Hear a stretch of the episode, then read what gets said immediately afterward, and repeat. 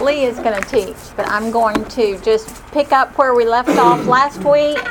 Um, there are still a couple of seats up here on the front. If there's a seat beside you, will you raise your hand? I see two right here, and I see one back there. Um, last week, and I put this up this morning. I know you can't probably see the green very well, but these are the three weeks that we've done up to this point, just uh, little snapshots to trigger your memory. So last week we talked about practicing everyday acts of mercy. And um, let's see, let me open one little thing. We talked about um, how practicing mercy, you can see it all through James and the Sermon on the Mount. Sometimes the word mercy isn't used. It's it's maybe forgiveness. You heard it just now. If you listened to yourself when you were praying the Sermon on the Mount, uh, I'm sorry, the Lord's Prayer. um, forgive us our trespasses as we forgive those who trespass against us. It's always coming back to show mercy so you'll be shown mercy. If you judge, you'll be judged. It's all through James and the Sermon on the Mount. Um, so we looked at speak and act as those who will be judged by the perfect law that gives freedom. For judgment without mercy will be shown to anyone who has not been merciful mercy triumphs over judgment. Um, and the wisdom, and of course, this whole class is about looking at the wisdom literature for living well. The wisdom that comes from heaven is, first of all, pure, peace loving, considerate, submissive, full of mercy and good fruit, impartial and sincere. And of course, the beatitude that we know so well. Um, Blessed are the merciful, for they will be shown mercy. Um, but then, like I said, in the Lord's Prayer, after the Lord's Prayer in the Sermon on the Mount, Jesus says, you know, it's uh, forgive your debtors, um, forgive us our debts as we forgive our debtors. And then it goes on, Jesus goes on to say, For if you forgive others when they sin against you, your heavenly Father will also forgive you. But if you do not forgive others their sins, he will not forgive you your sins.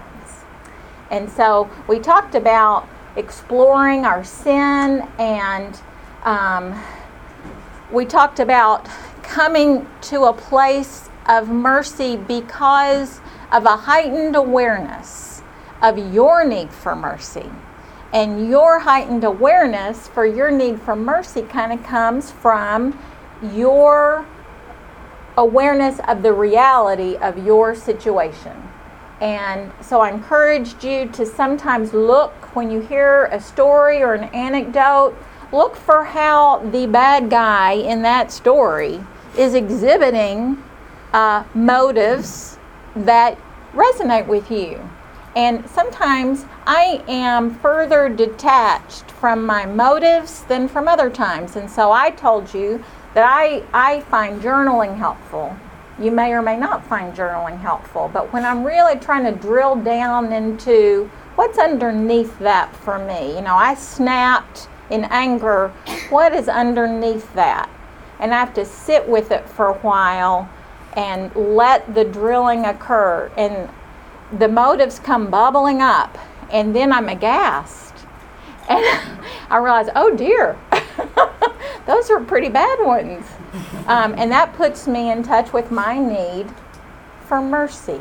Um, so I encourage you to do these things and then to look for ways to incorporate day to day mercy in your everyday living. So it's so great if you can go to the prison regularly and visit the prisoner. And it's so great if you can adopt an orphan. And it's so great to do these things. And I wouldn't want to discount you when you do.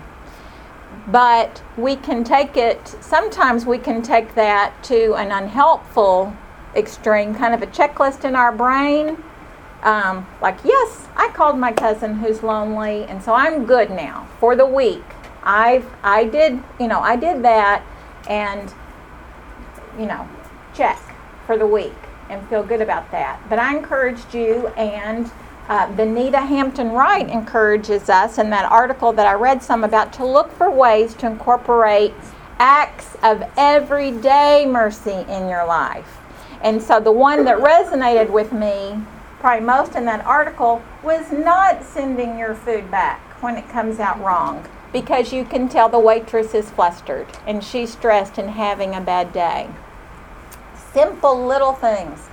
And we have to kind of get ahead of ourselves, I think, uh, in our thinking and our expectations to do that. Sure, do it by pure, steely determination at first, but through practicing and through searching your motives, you can begin to make some of those practices more um, your go to. You can really, truly rewire your brain. And uh, uh, the more you travel those paths, they will become cleared. And let some of the other paths grow over that. I have to speak up for myself. I asked for this without onions, and I have to speak up for myself. Well, we speak up for ourselves a lot. I do. And so for me, it's good for me just to pick the onions off. That's good for me. That may not be good for you, but that's a good example for me. You have different examples. Um, so I wanted to share something I learned this week about mercy, just an everyday act of mercy, and then I wanted you guys to then think pair share. So my act of mercy is not one I did. It's one someone else did to me. I don't know if you guys have heard of Warby Parker. It is a place where you can get cool glasses for a good price, and it is on Villa in the Belmont area. And there is no good parking around Warby Parker. And I had been told, we've been told by several friends, go to Warby Parker. So I asked a coworker to go over there with me on Thursday afternoon. And we were both just we just both couldn't think anymore couldn't do anything more. So at four o'clock she followed me to warby parker. The traffic was bad. That is not the time to go to warby parker right at the end of the workday. And we get over there. So we're in two cars. She's following me because we're both going to go home from warby parker. You know we're not going back to work. And so we needed two parking spots and there's no parking. So we park in this paid parking lot that is right beside the store. But that machine was not working. You know, you're supposed to pay for it and then it prints out a ticket and you put that on your dashboard or you'll get towed. Well, it wasn't working. It wasn't taking the cards. And so there were two women who both had their phones out and they had already determined this and they told us it's not working you have to go to this app. There was a sign up that said, if the machine's not working, download this app and pay over this app. And they couldn't get the app to download. So I thought, I'm not doing that. I'm going to write a note and I'm going to put it on my dashboard because I shouldn't have to invest 20 minutes in parking my car when we're probably going to look at the glasses for 20 minutes. And I am not spending the same amount of time parking as I am shopping for new eyewear. So I wrote a note to put on my dashboard, and I wrote a note for her to put on her dashboard. put on our dashboards. And um, we went into the store. Well, my friend was very nervous that her car was going to be towed. I was not nervous at all. she said, If my car gets towed, are you going to pay for it? Well, I don't want to pay for two cars to get towed. And so we went into the store and we expressed our consternation to the salesperson. And he was standing there in his cool glasses. And he said, Yes, your car will get towed. Because if you don't pay for it, you're supposed to download that app. And he said, We don't own that lot. Well, back about 25 years ago, I read a book called Customers for Life as a marketing student and it did me in. I'm sure that is great for business owners to read, but for customers, it wreaks havoc in your brain. So, for the first five years of our life, we got lots of free stuff because I could write persuasive letters and throw myself over the counter in compelling ways to convince the salesperson to give us things that would make us customers for life. And I would even explain to them, you want me to still be purchasing from you a decade from now and two decades from now. And that's why you're going to give this to me now. so that got me in some trouble years ago. And I have overcome what I learned in that book. However, it bubbles up sometimes. And it bubbled up to me in that moment. And I said to this person in these cool glasses, You want us to come buy glasses from you, but you haven't given us anywhere to park our cars. And that's the problem. So we left on principle, and I thought, I'm not buying my glasses from Warby Parker because they won't even give me a parking spot to park my car. We left. I didn't make a scene, but I said those words roughly, and we left. Well, my friend was mortified. and the salesperson said, I'm sorry, we don't own the lot, we just lease this place. And I thought, yeah, well, now you, now, now you know. so we left, and I came home and I told Lee all about it. Lee was not impressed at all. He's heard me do that so many times. And so on Saturday, Saturday came, Lee and I both need new glasses. I don't know if you all have noticed, he's had a wire wrapped around this side of his glasses for like six or eight weeks. So he and I both need new glasses. And I was just in the mood to go give it another try, and I wanted to go to Warby Parker. So I said, let's go to Warby Parker.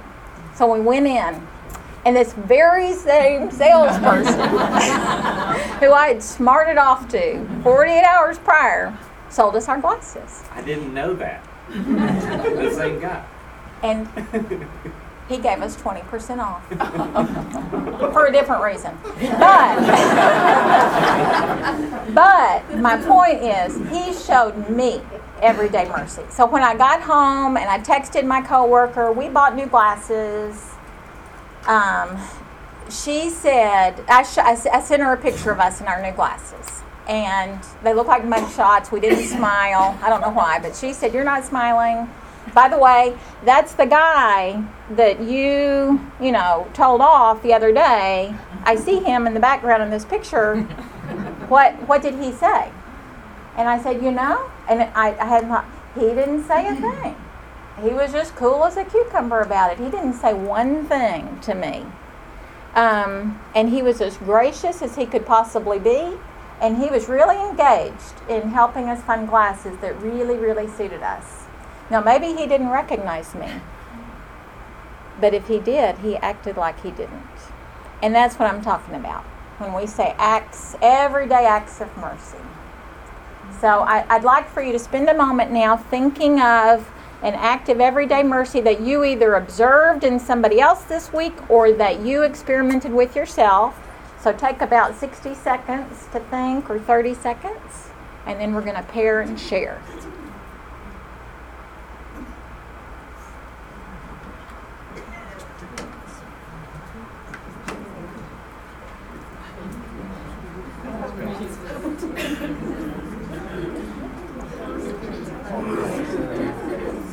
Okay, you can pair up now, and you're supposed to pair with someone who's not your spouse or significant other. About 30 seconds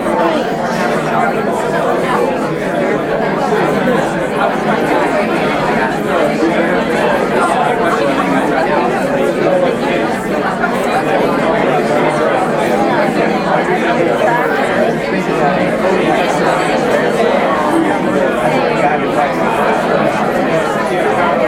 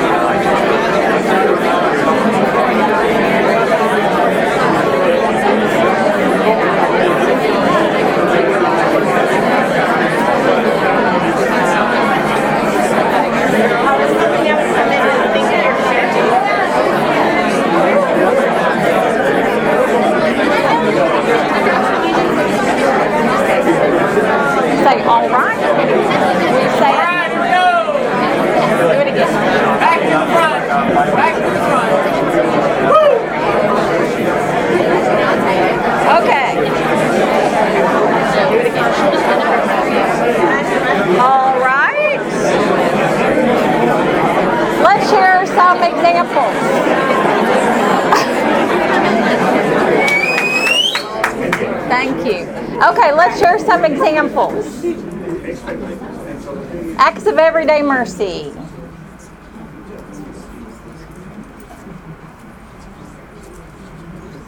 No mercy this week. Somebody, somebody can share somebody else's. Somebody can share somebody else's. Choosing instead of saying "I told you so," to show compassion, even though you saw an event coming, a negative event coming in someone else's life that you had warned them against, whether that be a child or a friend. Choosing not to Choosing say, not to say I told you that's so. gonna happen," or That's why I've been telling you not to do that. That's good. Or that's why I've been telling you not to do that.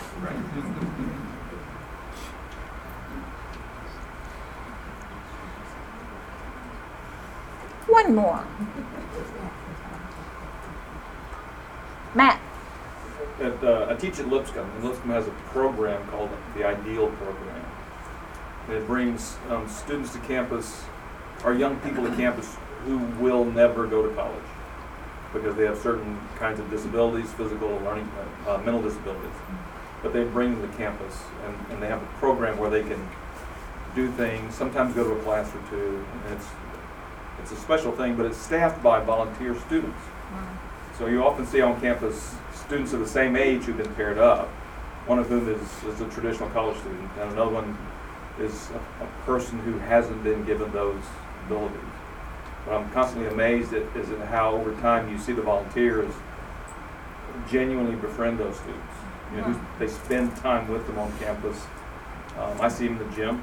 They're just sort of shooting baskets, or are lifting weights together, or having coffee together outside, talking about their whatever needs to be talked about, Mhm. as if they were good friends. And that always strikes me as an example of students choosing to, to spend time and not just to check the box, but to develop relationships with other people. I mean, that seems is a good example of showing mercy. That's good. All right, well, thank you. And now Lee is going to share.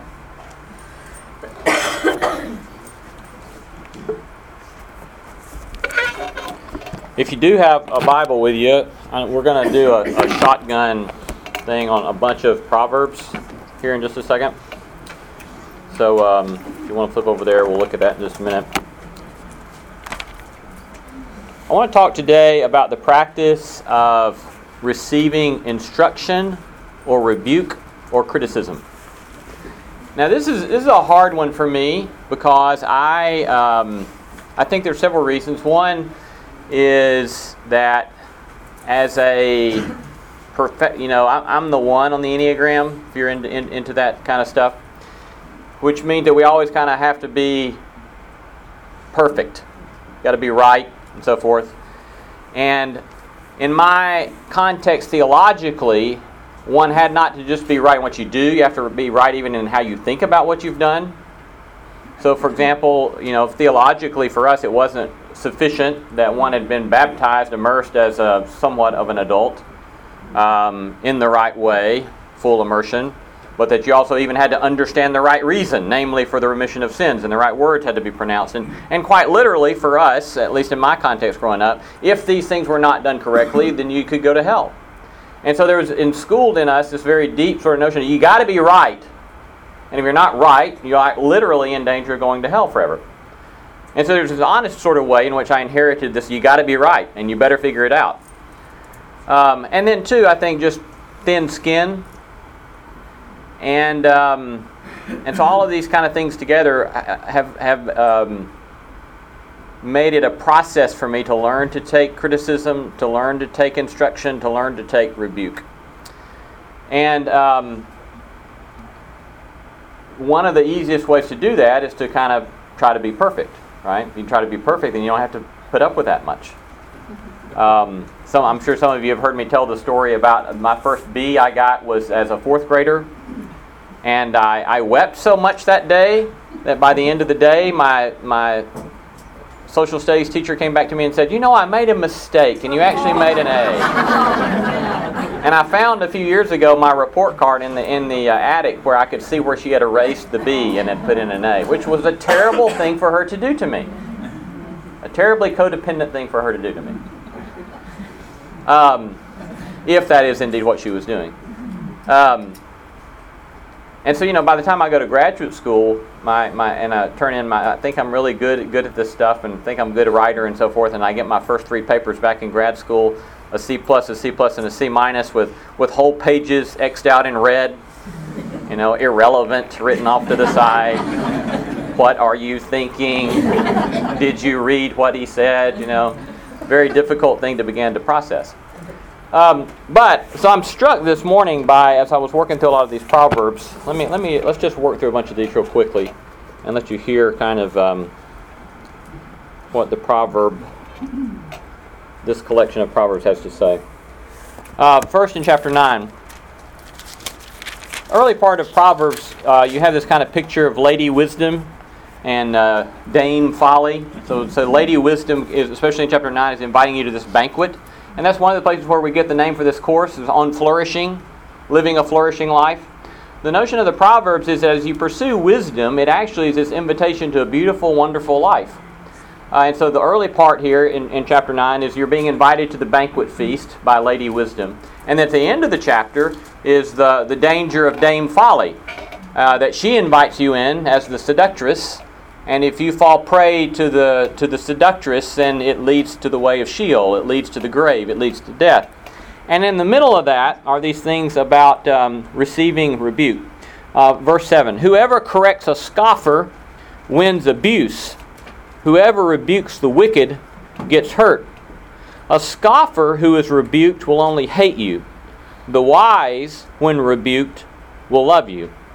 Give instruction to the wise, and they will become wiser still. Teach the righteous, and they will gain in learning. Chapter 10, verse 17. Whoever heeds instruction is on the path to life, but one who rejects a rebuke goes astray. 11:14 Where there is no guidance a people falls, but in an abundance of counselors there is safety. Chapter 12 verse 1 Whoever loves discipline loves knowledge, but those who hate to be rebuked are stupid. Verse 15 Fools think their own way is right, but the wise listen to advice.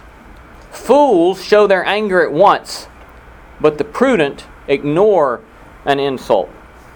13:1 A wise child loves discipline, but a scoffer does not listen to rebuke.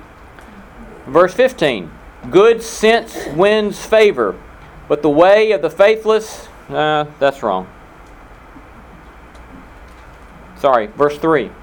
Uh, those who guard their mouths preserve their lives. Those who open wide their lips come to ruin. I've messed up something here. Let's go on to chapter 14 see if I can get straight. Uh, that's right, I'm not perfect. Verse 6, chapter 14. A scoffer seeks wisdom in vain, but knowledge is easy for one who understands. 15.5. A fool despises a parent's instruction, but the one who heeds admonition is prudent. And we can kind of go on and on and on. Verse 12, verse 22, 32 to 33, 17.10. Um, a rebuke strikes deeper into a discerning person than a hundred blows into a fool, and so forth. So, obviously, here we've got this kind of persistent message that a mark of wisdom is being able to hear a rebuke, a mark of wisdom is being able to submit to discipline, a mark of wisdom is being able to hear somebody else say, No, that's wrong. Um, and not to let it get to us, not to let it not to let it destroy us, to be able to hear these sorts of things.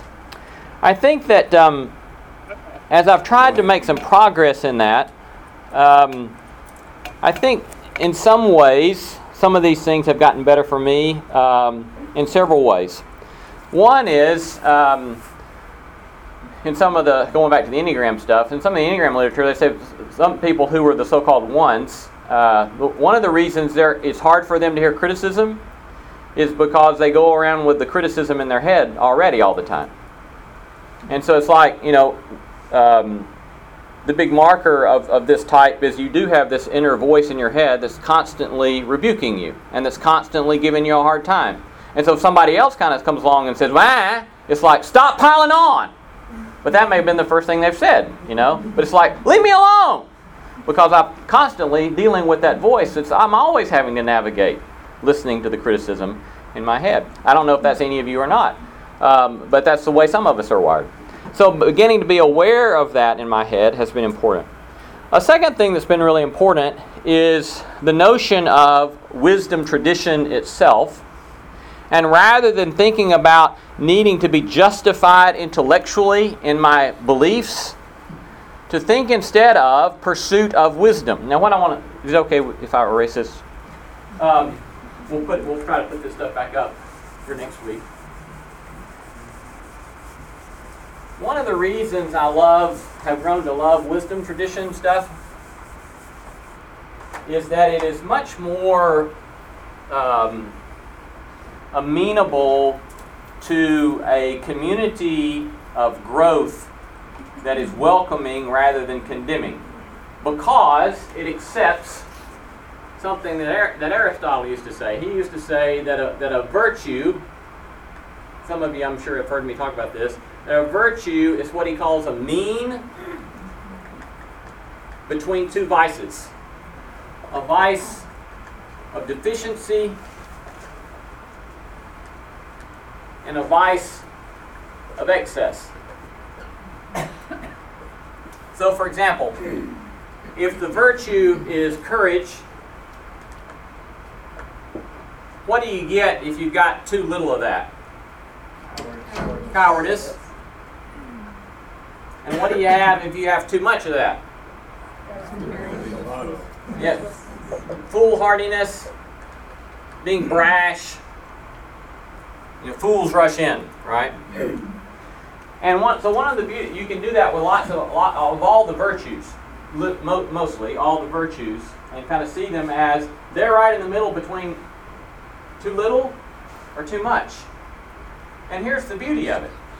The virtue tradition takes very seriously that all of us are always in progress toward learning how to do these practices well. So it's like um, where let's let's think about um, we've been talking about speaking up or keeping your mouth shut, right? So there's somewhere in the middle this kind of being prudent in speech. And over here is cowardly keeping your mouth closed. And over here is foolishly opening my mouth. And, and so what we have is we all individually get to sort out where we are. And some days I'm over here. For a large part of my life, I was more over here, at least in personal relationships, whereas sometimes in professional relationships, I was over here. So then what I had to figure out is in my personal relationships, how can I move more this way? And in, in my professional writing, how can I move back this way? And the only way I could learn when I needed to move was by paying attention to what feedback I'm getting. So rather than seeing feedback as threatening, which is the way I was perceiving it, I began to see feedback as a way for me to flourish in my life. And I began to welcome people giving me feedback. Because I knew that if I will pay attention to people having the courage, and this was one thing that I really had to learn to accept. It is hard it is hard for a friend, well, I'll say it is hard for some friends to go to other friends and say, I feel like I need to tell you something. That's a very courageous thing for a friend to do for another friend. And so, if I began to experience that kind of thing, rather than seeing it as some sort of something that was threatening me, I began to realize that's very courageous on the part of my friend to put themselves in a vulnerable position to give me honest feedback. And so, kind of changing my perspective, rather than saying any kind of criticism is not about me being wrong as such as a human being, but in giving feedback and helping me grow and flourish in the ways that I needed to grow and flourish. Here's another sort of thing that, that uh, has helped me in recent years. I, uh, I am, um, I think for a long time I was, I was somewhat emotionally retarded. Uh, at least that's what the emotional IQ test said to me. Right? I was really surprised some years ago when I, you know, emotional IQ started being a big thing, and I, and I thought, well, I'll I'll probably be. Uh, I know I'm not great about some of this stuff. I'll, I'll, so I'll probably I'll probably make an 80, 75, you know. And I was shocked when I did like a 45. Um, and because one of the ways I dealt with emotions was just not to pay attention to them.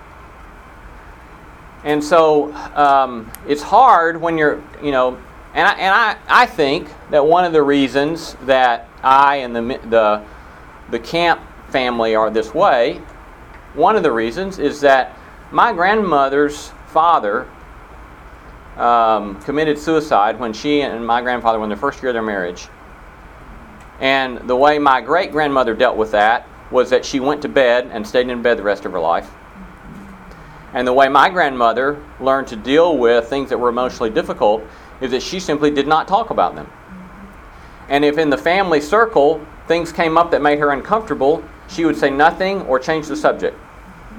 My grandmother never said anything to me about the death of her father until I asked her in her 97th year of life.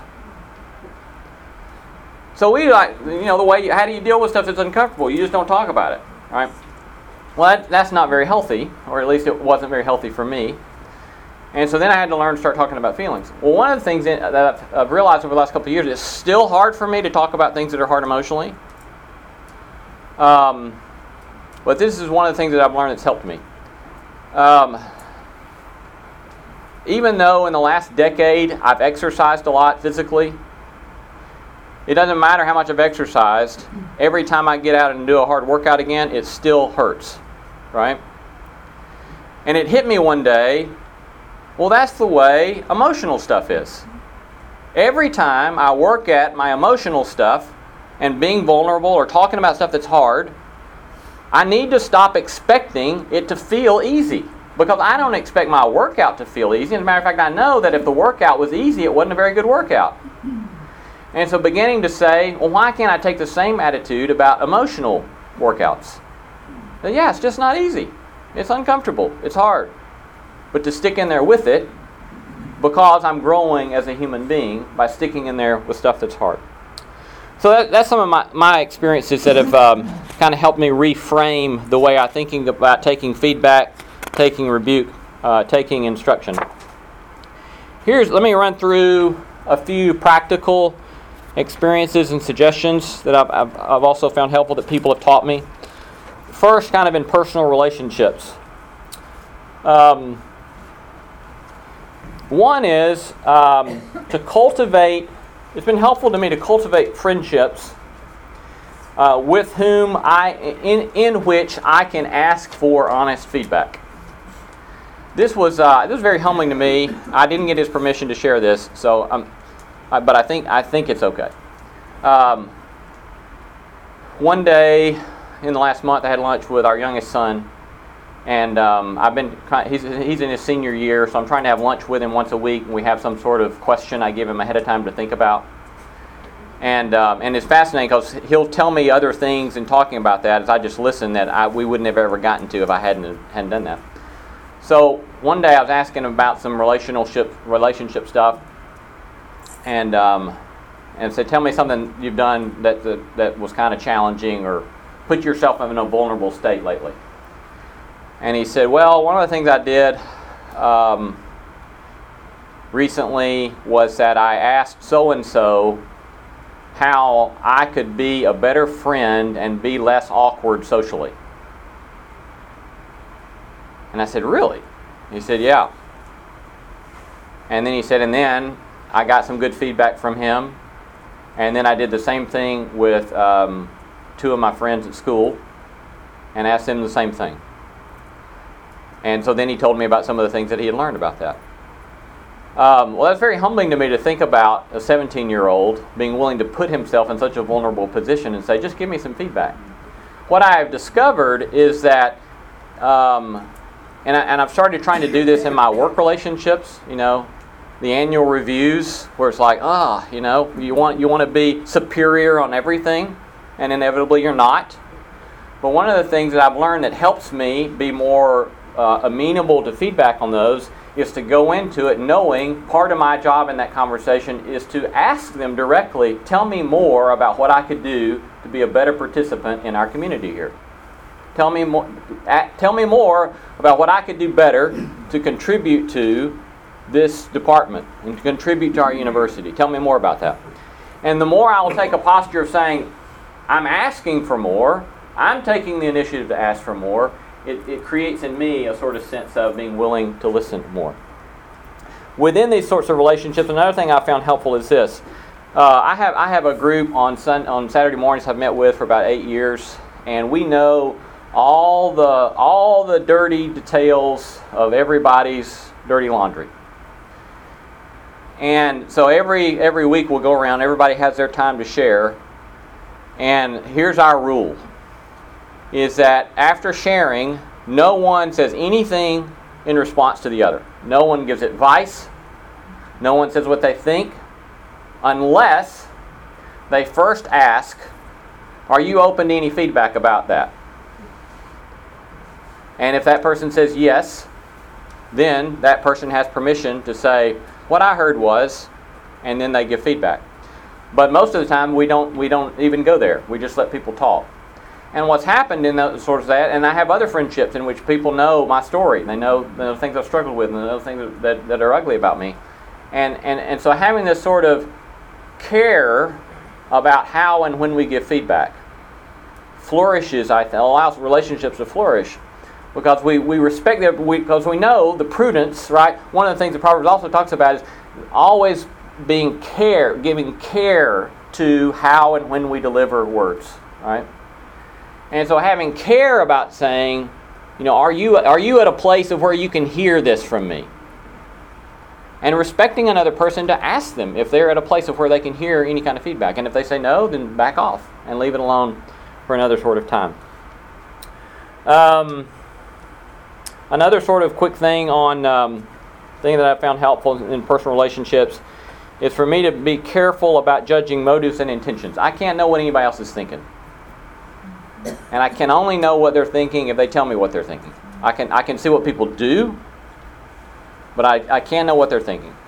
And for me to take care about judging what it is that they think. Um, and then the last thing in personal relationships I'll share very quickly is um, I, one of the things I pushed my graduate classes on is that um, is, is how, how they're, they're overly nice to each other you know, they're doing these online conversations and they just fall all over themselves before they'll, they'll say, I think you misread what Watts was saying on page 163. They preface that with saying, You know, I love you, and blah, blah, blah. And I finally told them, Stop doing that, right? You assume in this context we love each other. You assume in this context we're with each other. And then get on with it, right? And moreover, I've pushed him, I've had to push him to say, I expect you to call each other out on bad readings of a text, or I expect you to call out each other on bad logic, because this is part of what a community does. We can help each other flourish by being straightforward and honest with each other and cutting to the chase. Second, and then I'll, and then I'll be quiet and give, give some quick uh, suggestions, uh, practices for this week. Dealing with criticism. I was, um, one, one of the favorite bits I've heard on this. I was talking to a guy that I've gotten to know a bit here in town, and uh, this guy has been has has had enough prominence that he even got called a name by Donald Trump on on Twitter. Um, and then and then his um, a large part of his denomination was up in arms wanting to hang him. Um, and so I, I had lunch with him one day when he's in the middle of all this uproar and uh, we were talking about dealing with criticism. And I said, how do, you, how do you deal with that stuff? And he said, well, there's two things that I try to hold on to. He said, one, he said, you remember the, the scholar such and so? And I said, yeah. And he said, You know, he died an alcoholic. I said, I did not know that. And he said, The story that's told about him is that after he published such and so, which is a very well known, very well respected theological work in New Testament scholarship, after he published such and so, this other guy, who, and he called his name, wrote a very sharp, critical review and published the review of this first guy. And the first guy grew so despairing about the public criticism that he took to drinking and died an alcoholic. Now, what's interesting is that the work of this first guy is much, much better known and much, much more respected than the critic, whose most people don't know his name. Um, and he said, So I remember that. He said, Just because somebody criticizes me, it doesn't mean my work's not appropriate or my work's not good. The question is, how am I going to respond to the criticism? And he said a second thing, and I've held on to this one that I found very helpful. He said, I try to think about a critic, and I try to th- ask myself the question if that critic were giving feedback or advice to one of my friends, would I be glad that my friend is listening to that person or not? And he said, if I wouldn't be glad that my friend were listening to that person because I didn't think that person was wise enough to try to help my friend, then I say, why should I take his word seriously to me? If, on the other hand, I would be glad that my friend were listening to that person, then I step back and think, wow, what I need to hear from this person who's got some things to say to me? So, uh, for this week, um, here, here's, here's, the, uh, here's the one simple exercise I want to suggest we try that we'll do the Think, Pair, Share about next week. It's a really easy one. Well, it's not easy, but it's simple. And that is choose one person this week, whether it's your spouse, whether it's a friend, or whether it's your employer, and simply go to them and say, How could I do such and so better? In what way could I do such and so better? Just to, as a simple exercise of schooling ourselves in being a person who is characterized by the wisdom of being able to hear instruction, or hear rebuke, or hear feedback. We got two, couple of minutes for feedback or suggestions or thoughts on anything. Anybody? Do you find that uh, this idea of, of accepting rebuke or accepting criticism is uh, more difficult to take when it comes from your spouse? Um, But you don't have to answer. I was thinking I might let Laura answer that for me, but uh, I don't, it depends. I mean, sometimes um, sometimes I'm pretty defensive with Laura, um, and sometimes I'm pretty defensive with public critique. It just depends, I think. Somebody else? How about if you get someone and you do go with that question that you just said, because I've done this before, and they say there's really nothing wrong, and you're thinking, because this is the stepchild, and I'm thinking, but there is something wrong, but you're choosing not to tell me, so I just let it go. Is that, and I just let it go? Because I figured I've opened the door to that person to talk with me, and she's choosing not to share with me. Yeah. So then I just said, well, I don't own it from now. I, they own it. I think that's healthy. Certainly, yeah, it certainly could be. Yeah. I Um, can take criticism a whole lot better than I can give it. But recently, I lost it. and I gave it. I have a dear, dear friend, many years, lives in Atlanta. And y'all will know of course, she'll come here and go to church here. Don't say I told you. and you will notice she's very imposing, she's very tall, she's extremely attractive, and very rude. Uh, she's rude to the servers when we go out to eat, and I've kept quiet. We've gone into department stores. She is rude to the people there. She's rude. And finally, I couldn't stand it and um. And I said to her, we were out shopping, and it was at my shopping. If anybody needed to say anything rude, it was me, not her. And she took over. And she talked ugly to that woman that I apologized for. And when we got in the car, I said, look, I'm not going out with you again until you learn how to treat them. And he shut the door. Well, thank you all. We look forward to hearing about your to hearing about your adventure this week. Take care. Thank you.